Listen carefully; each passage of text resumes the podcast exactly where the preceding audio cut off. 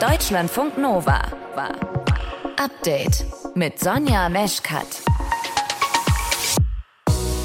Wann kam denn der Anruf? Gestern. Und wie überraschend war das? Sehr überraschend. Ja, so kurz und knackig hat er das heute Nachmittag erklärt, wann der Kanzler ihn gefragt hat, ob er den Job machen will. Boris Pistorius, der Innenminister von Niedersachsen, wird neuer Verteidigungsminister und er hat Demut und Respekt vor einer so gewaltigen Aufgabe. Das Verteidigungsministerium ist schon in zivilen, in Friedenszeiten eine große Herausforderung. Er hat wohl auch einen Draht zur Truppe. Das konnte man über die Vorgängerin Christine Lambrecht jetzt nicht sagen.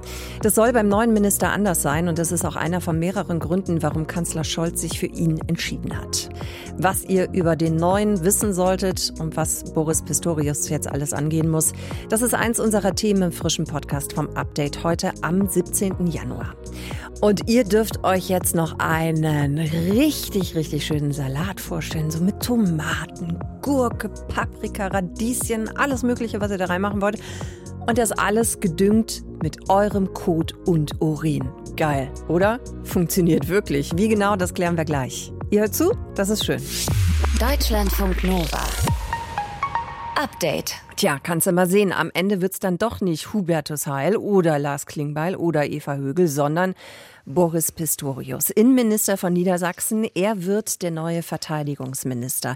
Die Anfrage von Kanzler Scholz kam auch für ihn sehr überraschend, nämlich gestern. Trotzdem hat er sich dann schnell entschieden. Also ich musste nicht lange überlegen, das ist ein, eine so ehrenvolle, verantwortungsvolle Aufgabe, der ich mich niemals hätte entziehen wollen. Aber ich werde heute zu dem neuen Amt, das ich übermorgen erst antrete, inhaltlich noch gar nichts sagen. Das äh, kommt zu gegebener Zeit. Boris Pistorius folgt damit auf Christine Lambrecht. Der Neue ist Anfang 60, war nicht nur Innenminister, sondern auch viele Jahre lang Bürgermeister von Osnabrück, gilt als gut vernetzt innerhalb der SPD und muss jetzt ran. Aber so richtig, Bundeswehr, das ist eine Aufgabe, eine, an der man eben auch scheitern kann. Mehr Hintergründe jetzt dazu von Frank Kapellan, das ist unser Korrespondent im Hauptstadtstudio. Frank, Boris Pistorius, diese Wahl, kam das jetzt überraschend? Weil es gab ja die ganze Zeit vorher andere Namen, ne? Heil, Klingbeil, Högel. Ja, genau. Und das hatte auch seine Begründung. Also die hatte sich der Olaf Scholz auch ausgeguckt. Also zumindest äh, Klingbeil und Hubertus Heil, die sind gefragt worden. Es kam am Ende dann schon überraschend. Ich habe gestern Abend zum ersten Mal den Namen Boris Pistorius gehört. Der Kanzler hat ja gestern gesagt, ich habe einen Plan. Aber diesem Plan wollten offenbar nicht alle folgen. Also er hat, so wie wir das gehört haben, auch Klingbeil und Hall gefragt, die wollten aber nicht. Högel übrigens wollte er nicht. Äh, das mhm. war schon relativ früh klar. Ja, und gestern hat er dann bei Pistorius angerufen. Kann man sagen, ist zweite Wahl. Mhm. Lass uns doch mal auf Pistorius, auf Boris mit Vornamen äh, noch ein bisschen genauer gucken. Ähm, was bringt er mit? Was fehlt ihm vielleicht auch für dieses Amt? Also mich hat er sofort so ein bisschen erinnert, lange her an Peter Struck, so ein knorriger, oh ja. knarziger Typ. Mhm. Der hat was Kumpelhaftes. Äh, Peter Struck hatte ja nie gedient, aber der konnte auf die Soldaten zugehen, habe ich selber erlebt. Boris Pistorius ist auch ein SPD-Urgestein, gut vernetzt in der Partei. Er hat immerhin gedient, hilft auch ein bisschen, wenn mhm. man schon sich in dem Laden so ein wenig auskennt. Er ist durchsetzungsstark, er kann sicherlich kommunizieren, er kann ein Ministerium führen, das hat er nun jetzt unter Beweis gestellt. Äh, Innenministerium in Hannover führt er seit zehn Jahren. Also er ist ein Experte in Sicherheitspolitik. Da geht zwar um die innere Sicherheit, aber da muss er ja auch Polizistinnen, Polizisten führen die sollen uns schützen. Also da kann man schon sagen, das kann man ein bisschen mit den Soldaten vergleichen. Was ihm fehlt, ja, die außenpolitische Erfahrung, die fehlt ihm natürlich. Die anderen hätten das auch nicht unbedingt mitgebracht. Lars Klingbeil schon so etwas. Äh, der ist viel in den Vereinigten Staaten gewesen, hat viel über Sicherheitspolitik gesprochen. Äh, das kann Boris Pistorius nicht vorweisen. Wenn wir jetzt noch mal kurz darüber nachdenken, dass ja bekannt ist, dass Scholz eigentlich ja schon seit Januar davon gewusst hat, dass Lambrecht zurücktreten wollte, muss ich jetzt doch noch mal nachfragen, warum hat dann diese Entscheidung eigentlich verhältnismäßig lange gedauert? Hätte Scholz das nicht auch ein bisschen abkürzen können? Doch. Ja, also ich habe da heute auch eigentlich nur mit dem Kopf geschüttelt, wie das oder gestern schon, wie das alles abgelaufen ist. Ich verstehe es nicht, warum sowas so daneben gehen kann, meiner Ansicht nach. Also es war wirklich seit dem 3. Januar, da soll es äh, ein Gespräch zwischen Christine Lamprecht und Olaf Scholz gegeben haben, bekannt, dass sie nicht mehr will. Er soll versucht haben, sie noch zu überzeugen, doch noch ein bisschen länger zu bleiben, zumindest ein paar Wochen länger. Olaf Scholz hatte auch gedacht an eine andere Kabinettsumbildung. Da ist noch die Personalie Nancy Faeser, die Innenministerin, die wird aller Wahrscheinlichkeit nach Hessen gehen, will da Ministerpräsidentin mhm. werden. Also ich glaube, Olaf Scholz wollte das Ganze noch ein bisschen rauszögern und dann hat er anscheinend selbst nicht dran geglaubt, dass es jetzt akut wird. Warum man das dann übers Wochenende auch nicht klären konnte, ist mir ein Rätsel. Hm. Jetzt hast du das gerade schon so ein bisschen angerissen. Ne? Also ähm, Scholz will ja sein Kabinett äh, paritätisch besetzen. Das ist ihm ganz wichtig. Das hat er auch versprochen. Wenn wir uns die Zusammensetzung jetzt angucken, muss man aber sagen, gibt es ja ein Ungleichgewicht. Wie soll das denn eigentlich wieder ausgeglichen werden? Oder lässt man es jetzt erstmal so? Man lässt das so. Also Lars Klingbeil hat heute zwar gesagt, Parität ist dem Kanzler wichtig, ist uns wichtig, der Partei wichtig, aber wir mussten jetzt entscheiden, Qual der Wahl, wir hatten keine Frau sagen Sie, also die Sozialdemokraten mhm. sagen das. Äh, ich persönlich hätte auch gedacht, Eva Högel wäre eine geeignete Kandidatin gewesen. Mit der kam aber Scholz oder kommt er nicht so richtig klar. Ich glaube, die ist ihm zu eigenwillig. Die hat jetzt schon wieder gefordert, wir brauchen 300 Milliarden Euro für die Bundeswehr. Also die ist ihm, glaube ich, zu widerspenstig gewesen. Und dann äh, war das Angebot zu knapp. Und da sagt die SPD jetzt, okay, müssen wir durch. Versprochen, haben wir es zwar, das Versprechen ist gebrochen worden, die Grünen sind da so ein bisschen sauer, die haben so ein bisschen rumgestichelt. Katharina Dröge, die Fraktionsvorsitzende, meinte das heute, ist uns weiterhin wichtig, uns Grünen eben die Parität. Aber es wird jetzt, äh, da bin ich sicher, erstmal keine große Kabinettsumbildung geben, dass da noch eine Frau irgendwie ins Spiel kommen könnte. Und wenn Nancy Faeser geht, ja, dann muss die durch eine Frau ersetzt werden. Aber die Parität ist dann trotzdem nicht gewahrt. Boris Pistorius wird der neue Verteidigungsminister. Infos und Hintergründe von Frank Kapellan. Deutschlandfunk Nova. Update. Als im vorigen Jahr klar gewesen ist, dass vieles teurer wird, dass das eine krasse Belastung eben auch für viele Haushalte wird. Da ist ja von der Regierung schnell Hilfe angekündigt worden in unterschiedlichen Entlastungspaketen, die man da entworfen und dann auch umgesetzt hat. Und zum Teil das, was so kohletechnisch drin war in diesen Entlastungspaketen, ist das ja auch schon ausgezahlt worden. Nur eine Gruppe gibt es, die wartet und wartet und wartet und wartet. Das sind die Studierenden. Das hat auch Kevin Mangrich vom AStA in Trier kurz vor Weihnachten kritisiert schon. Das Ministerium gibt auch immer noch kein Datum an. Auf der Internetseite des Ministeriums steht, äh, in diesem Winter soll es noch erfolgen. Mehr Informationen gibt es aber nicht. Es geht um 200 Euro als Energiepauschale für Studierende, also einmalig 200 Euro für Studis, um mehr Geld für die hohen Gas- und Stromkosten zu haben. Das Gesetz zur Energiepauschale ist vor vier Wochen in Kraft getreten. Und jetzt, wir gucken nochmal, wir haben heute den 17. Januar, hat sich da immer noch nichts getan. Nick Potthoff aus unserem Nova-Team, was ist denn da gerade los? Ja, ist immer noch der gleiche Stand. Die Studierenden können diese Energiepauschale bislang noch nicht einmal beantragen, denn es gibt die Website Website, über die man den Antrag machen soll, noch gar nicht. Rentnerinnen und Rentner, die haben schon im Dezember 300 Euro Pauschale pro Person bekommen. Viele Arbeitnehmerinnen und Arbeitnehmer haben eventuell Inflationsausgleich über das Gehalt bekommen. Arbeitgeber konnten ja bis zu 3000 Euro steuerfrei ausschütten. Nur bei der Energiepauschale für Studierende hakt es weiter. Und das Ministerium betont, Studierende hätten ja schon profitiert von Entlastungspaketen, also zum Beispiel beim 9-Euro-Ticket oder bei Heizkostenzuschüssen für BAföG-Empfänger. Aber die meisten Studierenden bekommen ja gar kein BAföG und das 9-Euro-Ticket ist jetzt schon eine Weile her. Aber wie kann das sein, dass die das nicht mal beantragen können? Mhm. Also äh, kriegen die nicht einfach mal ihre Homepage programmiert? Das finde ich irgendwie echt erschütternd, dass ja, es noch nicht mal die Seite dafür gibt. Das Ministerium sagt, daran liegt es nicht, äh, sondern daran, wie dann genau der Antrag aussehen wird, den die Studierenden stellen müssen. Jens Brandenburg ist parlamentarischer Staatssekretär im Bundesministerium für Forschung und Bildung und sagt, es sei halt ein krasses Ausmaß an Arbeit nötig. Die reine Programmierung einer Online-Plattform, die ist gar nicht das Problem, sondern die große Herausforderung ist ja für insgesamt äh, etwa dreieinhalb Millionen junge Menschen. Eine solche Einmalzahlung, die hat es historisch bisher nie gegeben, zu organisieren. Ja, es ist also immer noch nicht klar, wie das Ganze ablaufen soll. Das Deutsche Studierendenwerk sagt deshalb, das muss möglichst rasch kommen, denn viele Studierende, die stünden im laufenden Wintersemester vor einer dramatischen sozialen Notlage. Jetzt haben wir Mitte Januar. Den ja. Aufwand wird man ja aber doch vorher gekannt haben. Das ist ja jetzt kein Geheimnis. Ah. Also wie viele Studenten es in Deutschland gibt und Studentinnen. Das sollte alles im Winter passieren. Woran hakt es? Also es gibt wohl zwei große Probleme. Das eine ist herausfinden, wer antragsberechtigt ist. Äh, eine simple Überweisung an alle Studierenden ist im Gegensatz zum Beispiel zu den Rentnern nicht möglich. Jens Brandenburg fasst das so zusammen.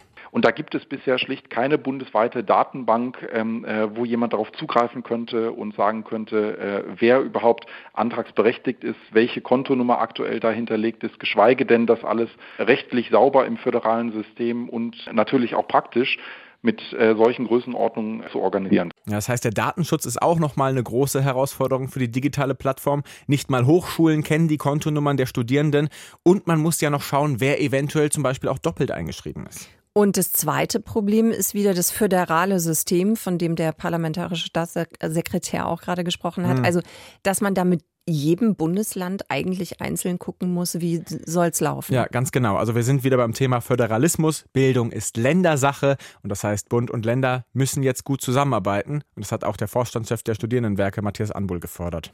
Ist denn inzwischen wenigstens klarer, wann es möglich sein wird, überhaupt den Antrag zu stellen? Äh, nein, ähm, Jens Brandenburg sagt, Ziel sei weiterhin, sowohl Antragstellung als auch Auszahlung noch im Winter zu ermöglichen, aber konkreter ging es gerade nicht. Es wäre unseriös, jetzt schon ein konkretes Datum zu nennen, aber ich kann versichern, dass sowohl die Länder als auch der Bund mit Hochdruck daran arbeiten. Na gut, Ende des Winters, das ist, sagen wir mal, kalendarisch gesehen der 20. März. Das wäre dann. Ich habe gerade noch gedacht, wie lange geht der Winter? Das wäre der letztmögliche mhm. Zeitpunkt. Man hätte also noch zwei Monate Zeit bis zur Auszahlung. Ne? Also Antrag muss schon gestellt sein. Aber für viele Studierende wäre es sicher wichtig, möglichst bald die 200 Euro Energiepreispauschale zu beantragen und dann eben auch zu bekommen. Studierende warten weiter auf die Energiepreispauschale. Es ist in Arbeit, sagt das Bundesbildungsministerium. Frische Infos dazu von Nick Potthoff. Deutschlandfunk Nova.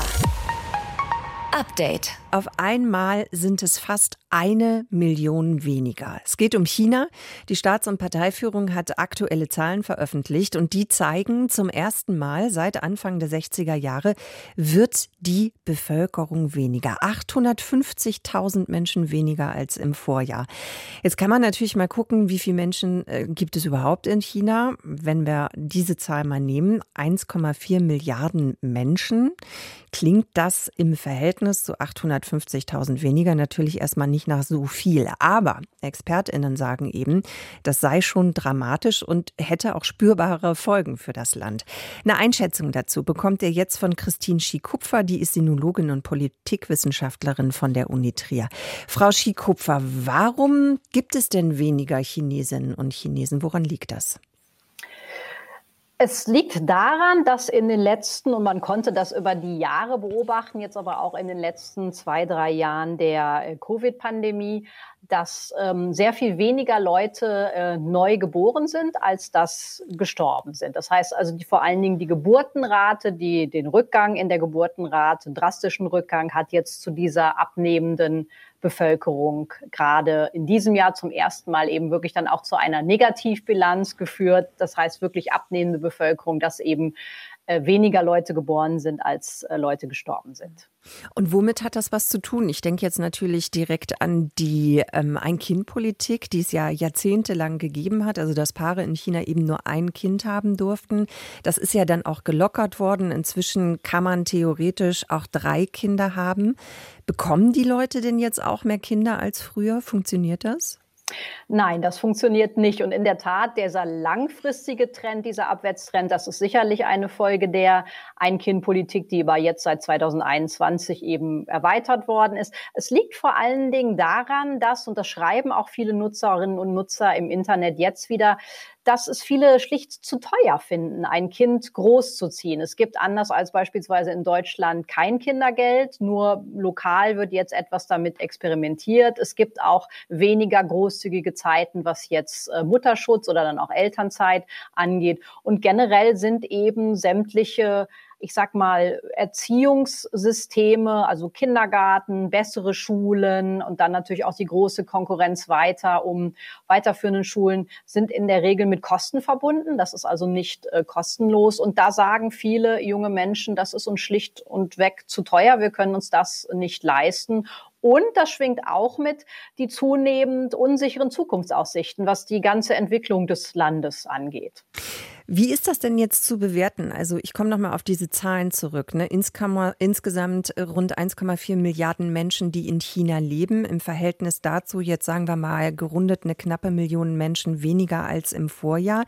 Welche Wirkung oder welchen Effekt hat das denn? Ist das wirklich verheerend oder muss man das dann auch wieder ein bisschen länger oder mittelfristig betrachten und sich überlegen, wenn es jetzt noch weiter abnimmt? Ich glaube, die kurzfristigen Folgen sind zunächst mal für die Regierung dahingehend zu sagen, das ist früher passiert, als wir eigentlich wollten. Das ist natürlich schon auch ein gewisser politischer Prestigeverlust. Und auch jetzt für die Leute führt es natürlich wieder zu verschiedensten Spekulationen, was Statistiken angeht. Auch natürlich jetzt gerade die Todeszahlen, die sich dann vor allen Dingen im nächsten Jahr nochmal auswirken werden. Das wird natürlich interessant sein. Also es ist so ein psychologischer Schockmoment, aber mittel- bis langfristig hat das natürlich auch handfeste Wirtschaft wirtschaftliche Auswirkungen.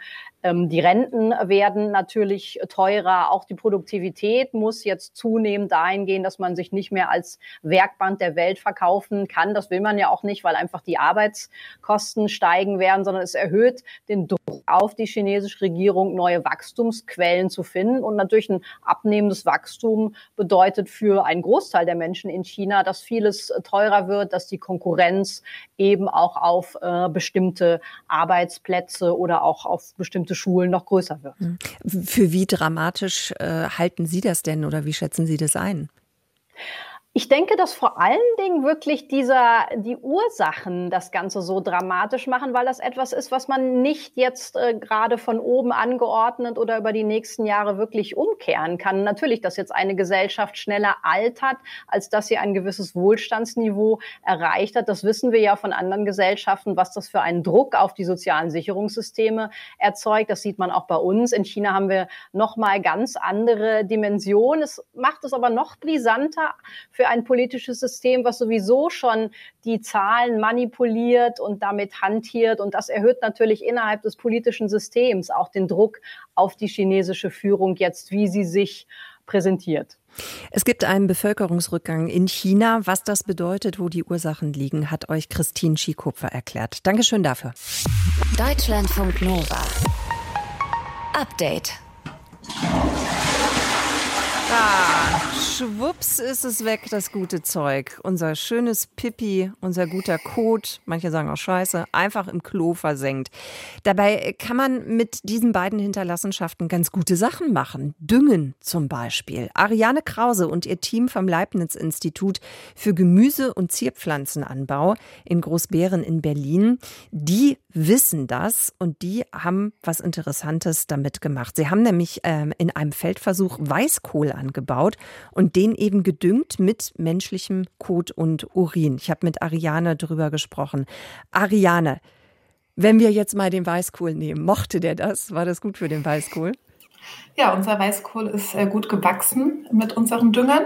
Wir konnten in unserem Versuch zeigen, dass es möglich ist, mit einem Dünger aus Urin gleiche Erträge zu erzielen wie mit einem herkömmlichen Dünger. Wir haben in dem Fall Vinasse, ein im Biolandbau etablierter Dünger, als Vergleichsdünger verwendet und sind eben mit den Düngern aus Urin, haben wir gleiche Erträge erzielt.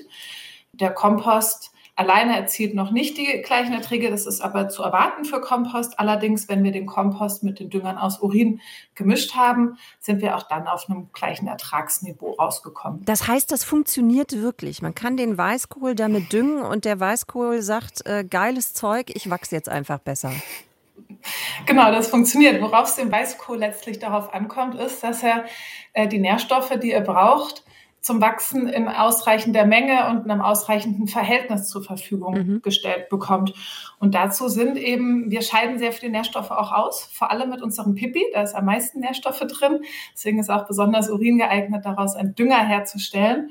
Und das ist auch das Besondere an diesen Düngern, das sind eben recycelte Nährstoffe darin. Das sind keine Nährstoffe, die wir künstlich aus der Luft oder mit dem Bagger aus Bergwerken geholt haben, wie bei Phosphor, sondern es sind im Kreis geführte Nährstoffe und somit ist auch eine besonders nachhaltige Variante, Dünger bereitzustellen. Wie habt ihr das denn dann eigentlich angestellt? Also wenn ich jetzt aufs Klo gehe, ne, drücke ich einmal die Spülung, dann ist alles weg. Also wie habt ihr das gesammelt, Pipi und Kot?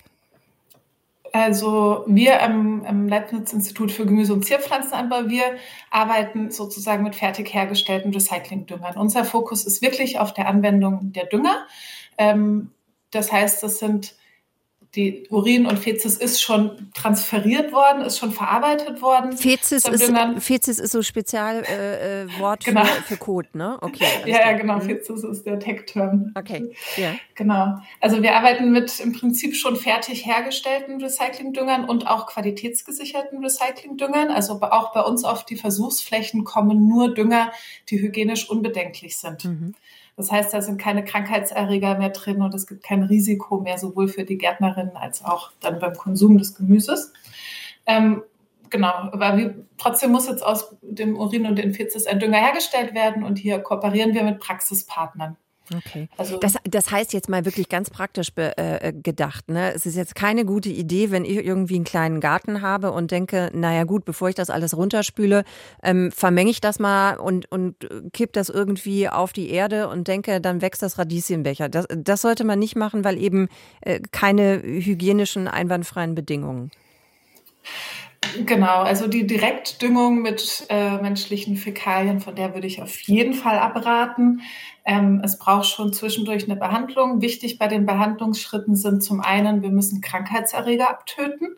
Und zum anderen, wir wollen Wertstoffe ja im Kreis führen. Das sind die Nährstoffe. Wir wollen die Schadstoffe, wie zum Beispiel aber Rückstände von Arzneimitteln oder Hormonen, die wollen wir nicht im Kreislauf führen. Das heißt, die müssen wir auch rausholen. Das sind die zwei Kernbereiche, ähm, was quasi passiert auf dem Weg von menschlichen Ausscheidungen zu Recyclingdüngern. Mhm. Das heißt, auch das, was ihr verwendet habt, das hast du ja gerade schon mal kurz erklärt, ne? das ist im Prinzip dann speziell aufbereitet gewesen, so dass ihr dann eben ähm, das verwenden konntet. Aber was müsste denn zum Beispiel dann passieren, damit wir den Dünger, den wir ja dann selbst produzieren, auch im großen Maßstab nutzen können? Wie würde das denn funktionieren? Genau, also es gibt, es beginnt sozusagen auf der Toilette. Wir sollten unsere Wertstoffe weniger verdünnen. Ähm, großer und wichtiger Nebeneffekt, wir sparen Wasser. Also wir sollten mindestens wassersparende, wenn nicht sogar komplett Trockentoiletten verwenden. Und dann ist auch wichtig, dass diese Toiletten ähm, unsere ja, Fäkalien getrennt erfassen. Ist von Vorteil, wenn auch festes und flüssiges getrennt erfasst wird. Das sind erstmal die anderen Art von Toiletten. Ähm, und dann in, in, der, in den meisten Visionen, die im Moment entwickelt werden, findet eine Sammlung und eine Weiterverarbeitung auf Quartiersebene oder Stadtteilebene statt. Also wir, wir haben nicht mehr zentrale Anlagen, sondern eher dezentrale Anlagen. Ähm, aber es kann durchaus von mehreren Wohnungen oder Häusern zusammen der Urin gesammelt werden und dann eben zu Dünger weiterverarbeitet werden. Ariane, danke dir fürs Erklären. Jetzt verrat uns zum Schluss bitte noch, was passiert mit dem Weißkohl? Ist der schon vertilgt? Wurde der schon gekocht, in der Pfanne zubereitet, im Ofen geschmort oder wie auch immer?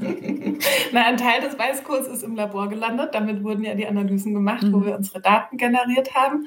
Genau. Und der andere Teil des Weißkohls ist verschiedenste Art und Weisen in Gerichte zu, zu Gerichten zu ver verarbeitet worden. Na, siehst du mal, schönes Abend- oder Mittagessen. Okay, Ariane, danke dir fürs Erklären. Ja, danke auch. Deutschlandfunk Nova. Update.